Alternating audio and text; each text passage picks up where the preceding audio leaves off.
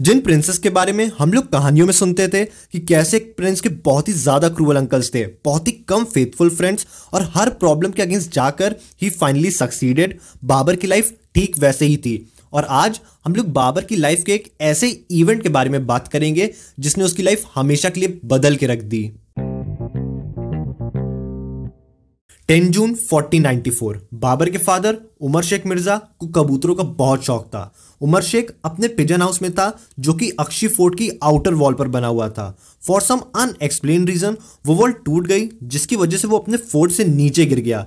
Thus making 11 year old Babar the king of Fergana एक 11 साल का बच्चा।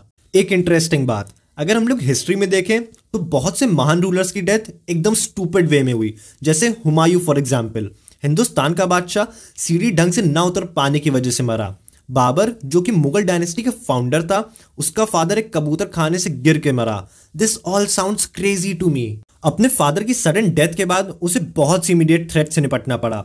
कुछ ही महीनों में उसके साथ ऐसा कुछ हुआ which turn out to be one of the best moments of his life कैसे बाबर ने अपने फादर की डेथ के बाद सारे मैटर्स को हैंडल करा we will get to know in our upcoming episodes मुझे अपने इस पॉडकास्ट की रिसर्च करते समय बहुत ही ज़्यादा डेटा में कंफ्यूजन फेस करनी पड़ी। कुछ हिस्टोरियंस का मानना है कि बाबर 11 साल की एज में राजा बना तो कुछ का मानना है कि बाबर 12 साल की एज में राजा बना।